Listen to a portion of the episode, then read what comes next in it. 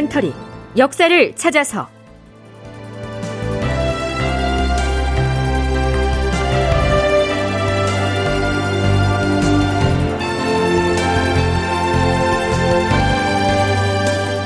제 1045편.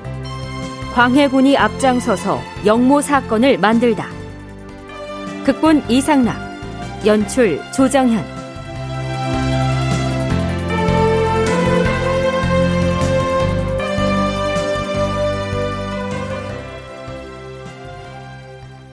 여러분 안녕하십니까? 역사를 찾아서의 김석환입니다. 광해군 4년 2월 14일 이것은 말이 안 됩니다. 어찌 이럴 수가 있단 말입니까? 그러게 말입니다.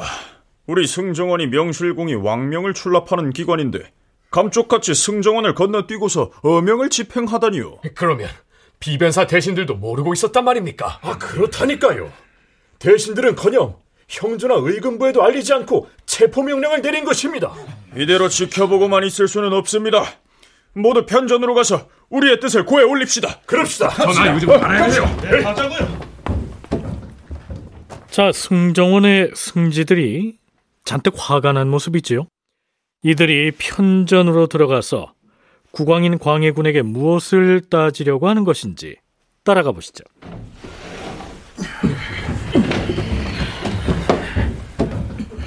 부르지 않았거늘 승지들이 어인 일인가? 전하, 어제 황해도 병마사로부터 올라온 장계를 보시고 전하께서는 내관에게 은밀하게 명을 내리시어서 궁궐을 수비하는 네 곳의 군사와 포수까지 선발해서는 추적하여 체포하게 하셨사옵니다. 그것이 그리 되었다. 주상 전하, 전하께서는 그런 중요한 일을 대신들도 승정원도 그리고 형주에서도 모두 까맣게 모르게 하도록 명하시었사옵니다. 신들은 떠들썩하게 놔두는 소문을 듣고서야 알았으니 이는 참으로 놀랍고 괴이한 일이옵니다. 이 일이 비록 비밀이 체포해야 할 급박한 과정 중에 취한 조치라고는 하지만 여태까지 없었던 일이옵니다. 임금이 내린 한마디 호령은 낱낱이 기록되어서 후세 법칙으로 삼는 바탕이 되는 것이옵니다. 비록 위급한 때라고 하더라도 어명은 신중히 집행하지 않아서는 아니 되옵니다. 황해도 병마사 유공량이 관내 지역에서 반역을 도모한 음모가 드러났다는 내용의 장계를 조정에 올렸다. 뭐이 대목은 지난 시간에 소개를 했습니다. 사실은 봉산군수 신율이 단순한 공문서 위조범을 체포해서 극심하게 고문을 가하고 또 회유를 해서 영모 혐의로 꾸며낸 보고서였죠. 그 계문은 선후 관계가 맞지 않고 영모 가담자들의 이름이나 출신지도 일치하지 않는 등 얼핏 봐도 여러모로 허술했기 때문에 승정원에서는 당연히 국왕인 광해군이 봉산 군수가 공문서를 위조한 자를 문초하여 반역 혐의를 자백받았다고 했는데 반역을 주도한 자가 누구누구인지 앞뒤 정황이 도무지 맞아떨어지지 않는다. 또한 김재세라는 자는 군역을 회피할 양으로 관문을 위조했다고 했다가 다시 성균관 유생 행세를 하려고 훈도 직첩을 위조했다고 하는 등 도무지 종잡을 수가 없다. 승정원에서는 이 계문을 비변사 대신들과 해당 관청에 내려서 검토한 뒤에 과인에게 아뢰라 이르라. 이런 절차를 밟을 줄 알았던 것이죠. 그런데 광해군은 내시에게 은밀히 지시를 해서 궁궐의 수비군으로 하여금 반역 음모에 거론된 인물들을 체포하게 하고 또한 장계에 연루된 사람들로 거명된 인물들의 가택을 수색하게 했던 것이죠. 비변사 당상들도 형조, 이조, 병주 등 해당 관청들에게 알리지도 않고 심지어는 비서기관인 승정원도 모르게 말입니다. 왜 이렇게 했을까요? 원창의 경상대 학술연구 교수는 광해군이 비밀리에 이러한 조처를 취한 것은 그의 개인적인 성품에서 비롯된 것이라고 분석합니다. 이 사람은 자기가 전쟁도 직접 겪었고 민생을 봤기 때문에 뭐가 백성들에게 필요하고 시급하게 뭘 해야 되는지 이런 거는 다 잘 알아서 이건 처리할 수 있는데 왕위와 관련된 것, 자기의 지위와 관련된 것에 대해서는 굉장히 수세적이고 소극적일 수밖에 없는 거죠. 근데 누가 나를 밀어내려고 역모를 꾸몄다? 이거를 대신들한테 터놓고 의논하기보다는 자기가 문제를 해결해야 되겠다. 뭔지 알아봐야 되겠다 라고 하는 이런 조급함이라든가 이런 것들이 작용됐고 또 하나는 그만큼 신료들을 믿지 못한 건 아닌가. 예, 주변의 신료들을 완전히 신뢰하지 못했기 때문에 직접 자기가 군사를 파견해서 누구를 체포해 와라. 왕명의 집행 체계를 무시한 광해군에게 그 부당함을 일깨우려고 편전으로 올라갔던 승지들은 결국 광해군으로부터 이러한 변명만을 듣고 물러날 수밖에 없었던 것이죠. 음, 그대들이 한 말은 일단 과인에 대한 충정으로 알고 받아들이겠다. 허나 무릇 죄인으로 지목된 짐을 은밀히 수색해서 문서를 찾아내는 조처를 취한 것은 선대 왕조에도 그 선례가 있기 때문에 과인이 표신을 내려서 체포를 하게 한 것이다. 가택 수색을 해서 이런저런 문서를 찾아오라 한 건 역시 예전의 사례에 따른 것이다. 그리 알고 물러가도록 하라.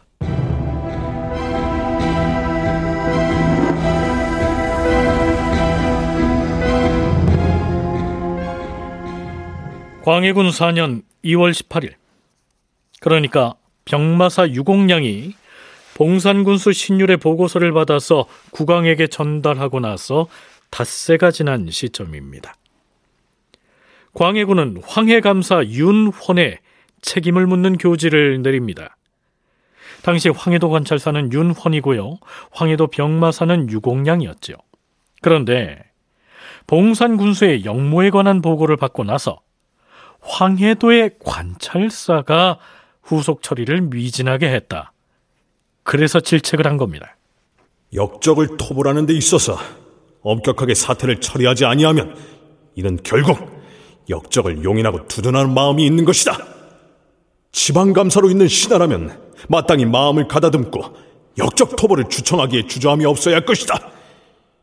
그런데 황해감사 윤원은 죄인 김직재를 수감한 뒤에도 즉시 칼을 씌워 서울로 압송하지 않았을 뿐만 아니라 해주로 옮기고 나서 해주에서 또다시 봉산으로 옮기는 등 꿈을 대기만 하면서 날짜만 보내고 말았다. 심지어는 역적의 입에서 나온 승려의 이름과 반역에 연루된 서울의 선비들 이름은 보고하지도 않았다. 그러면서 한다는 말이 도대체 영모에 가담했다는 사람들의 이름이 신문을 할 때마다 이랬다 저랬다 달라지고 있으니 혼란스러워서 어디 믿을 수가 있나? 김재세가 자백한 이 내용들은 아무리 봐도 영모의 정황도 없고 신빙성도 없다는 말이야. 이것이 정녕 영모 사건이라면 그 내막을 자세히 조사하여 조치하는 일은 중앙조정에서 할 일이야. 이렇게 자기 생각대로 판단을 해버렸으니 그 행태가 지극히 해계하도다. 황해감사 윤원을 우선 엄하게 추구하고 그가 무시하고 빠뜨린 영목 가담자들 이름을 급히 베껴서 올리도록 하라. 당장 전령을 보내서 이 명령을 황해감사에게 통보하라.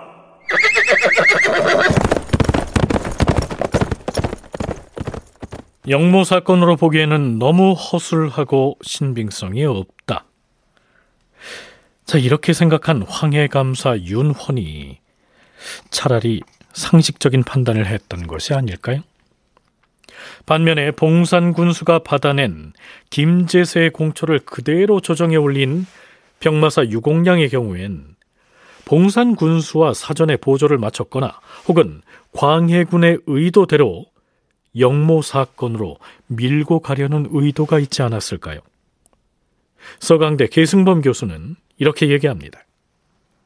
어보를 위조했단 말이죠. 제가 만약에 당시 군수 제가 공무원이라 그러면은 어보 위조는 당시 왕조 시대에 굉장히 큰 죄이기 때문에 이것은 자기 상급 관리, 즉 유공량, 황해 감사하고 일단 상의를 했을 것 같아요. 그러니까 실록에는 뭐 서로 상의했다 그런 말은 없지만 이거는 기본적으로 워낙 큰 문제가 생기면 일단 상의하잖아요. 정식 보고서 쓰기 전에. 이거 어떻게 처리해야 하죠? 그런 쪽으로 보는 게 오히려 상식적이 아닐까 싶어요. 그러면서 사건이 커나가는 거죠. 특히 유공량 같은 사람은 당시 뭐 대북의 일파였고 유명한 사람이니까 충분히 얼건맬 수가 있는 것이죠. 더구나 병마사 유공량은 국왕의 친위 세력이라 할 대북파의 일원이었지만 관찰사인 윤헌은 서인 계열의 인물이었기 때문에 그런 의문을 가질 만 하다는 얘기입니다.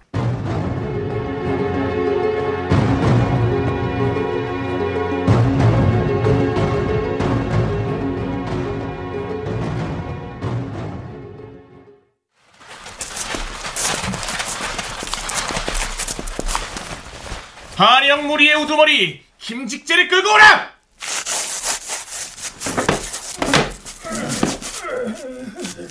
광해군 4년 2월 반역의 우두머리로 지목된 김직재가 서청뜰하게 마련된 추국장으로 끌려옵니다. 그들을 추국할 추국관들도 미리 들어와 자리를 잡았죠. 서청은 덕수궁 즉조당을 일컫습니다. 참고로 무리를 모아서 역모를 이끈 우두머리로 지목된 김직재는 이런 사람이었습니다. 김직재는 1554년생으로 선조 18년에 실시된 식년문과에 병과로 급제하였다. 임진왜란이 일어나자 그의 아버지는 외적에게 붙잡혀서 끓는 물속에 넣어져 팽사를 당하였다. 김직재는 아버지의 원수를 갚는다 하여 아버지의 상중에 종군하였다. 하지만 적군 토벌에는 마음을 쓰지 않고 상중에 고기와 술을 마음대로 먹고 마심으로써 양반의 채통을 잃었다 하여 관직에서 쫓겨났다. 나중에 복귀하였으나 광해군 때는 늙은 어머니를 학대하였다 하여 돌려받았던 직첩을 또다시 환수당하였다. 이러한 인물입니다. 주상 전환합시오.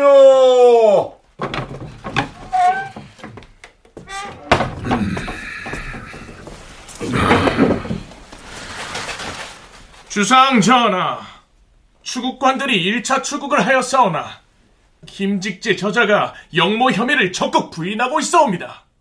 어허, 추국을 어떻게 하였기에? 과인이 침국을 할 것이다. 죄인은 들으라. 봉상군에서 올라온 장계에 의하면 너는 아들 김백함과 더불어 전국에서 무리를 모아 영모를 꾀하였다 하였는데 사실이었다. 아, 아니옵니다, 전하. 신의 아들 김백함은 진정 아무 죄도 없사옵니다. 신 역시 영모를 꾀한 적은 추어도 없사옵니다. 저자가 바른 말을 토설할 때까지 추리를 틀어라!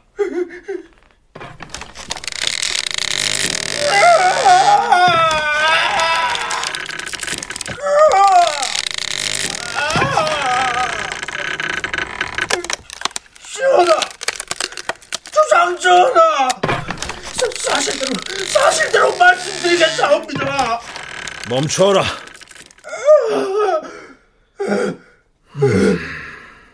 그래. 네 아들 김백함이 전국 각도의 반란군 무리를 지휘하는 대장구실을 하려고 하였느냐? 그 사실을 인정하느냐? 신의 아들놈 김백함이 은연 중에 수상 전하를 원망하는 소리를 듣기는 했사옵니다. 하오나 저자에게 창형을 가하라! 사정 두지 말고 매우 쳐라! 광해군은 직접 국문장에 나가서 모진 고문을 직접 지시합니다. 2월 22일치 실록 기사를 보면 김직재를 향해서 계속 형신하라! 이렇게 형신을 거듭 재촉했다는 표현이 여러 번 등장하죠. 뿐만 아니라 그는 죄인을 신문하는 의군부 추국관에게 신문을 제대로 하지 못하고 있다면서 현장에서 직접 면박을 주기도 하죠. 과인이 살펴보니 의금부 추국관들은 사실을 신문할 때 매우 건성으로 하고 있다.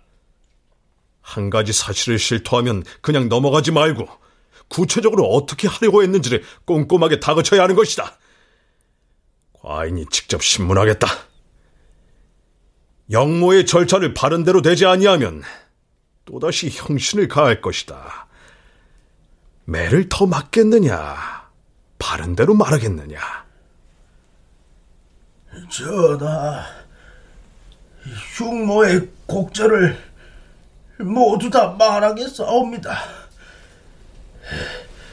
신등은 평안도와 함경도에서 군사를 모아서 임금 측근에 포진하고 있는 악의 세력을 제거하려고 하였사옵니다.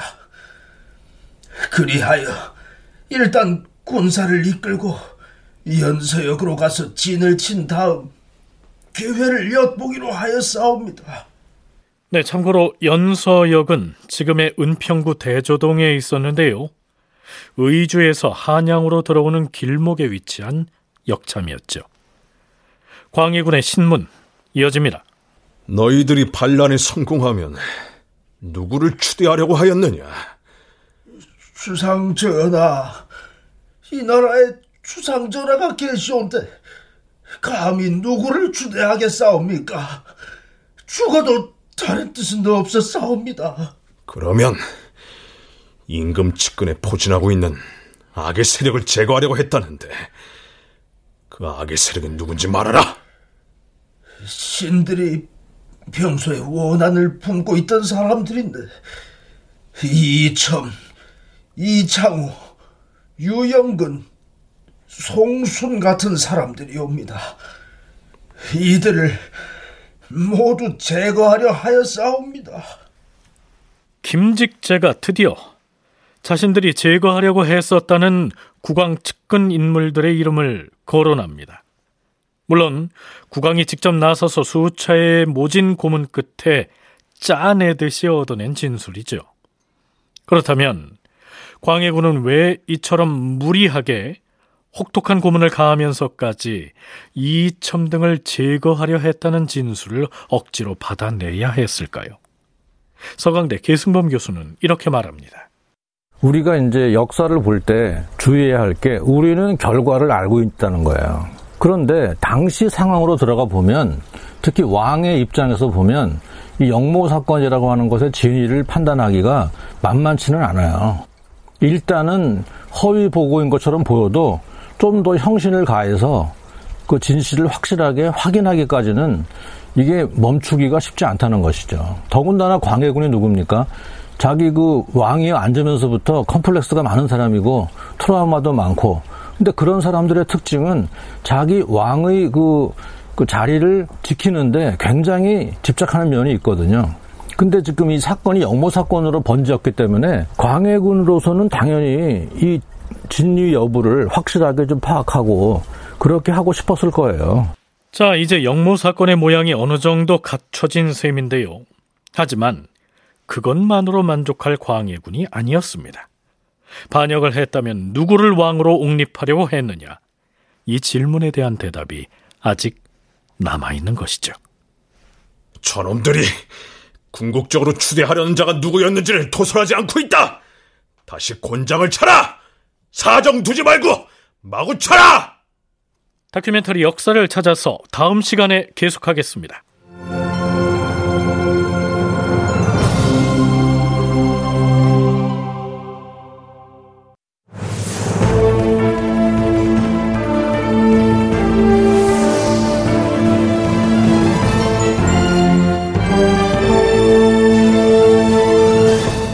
다큐멘터리 역사를 찾아서. 제 1045편. 광해군이 앞장서서 영모 사건을 만들다. 이상락 극본 조정현 연출로 보내드렸습니다.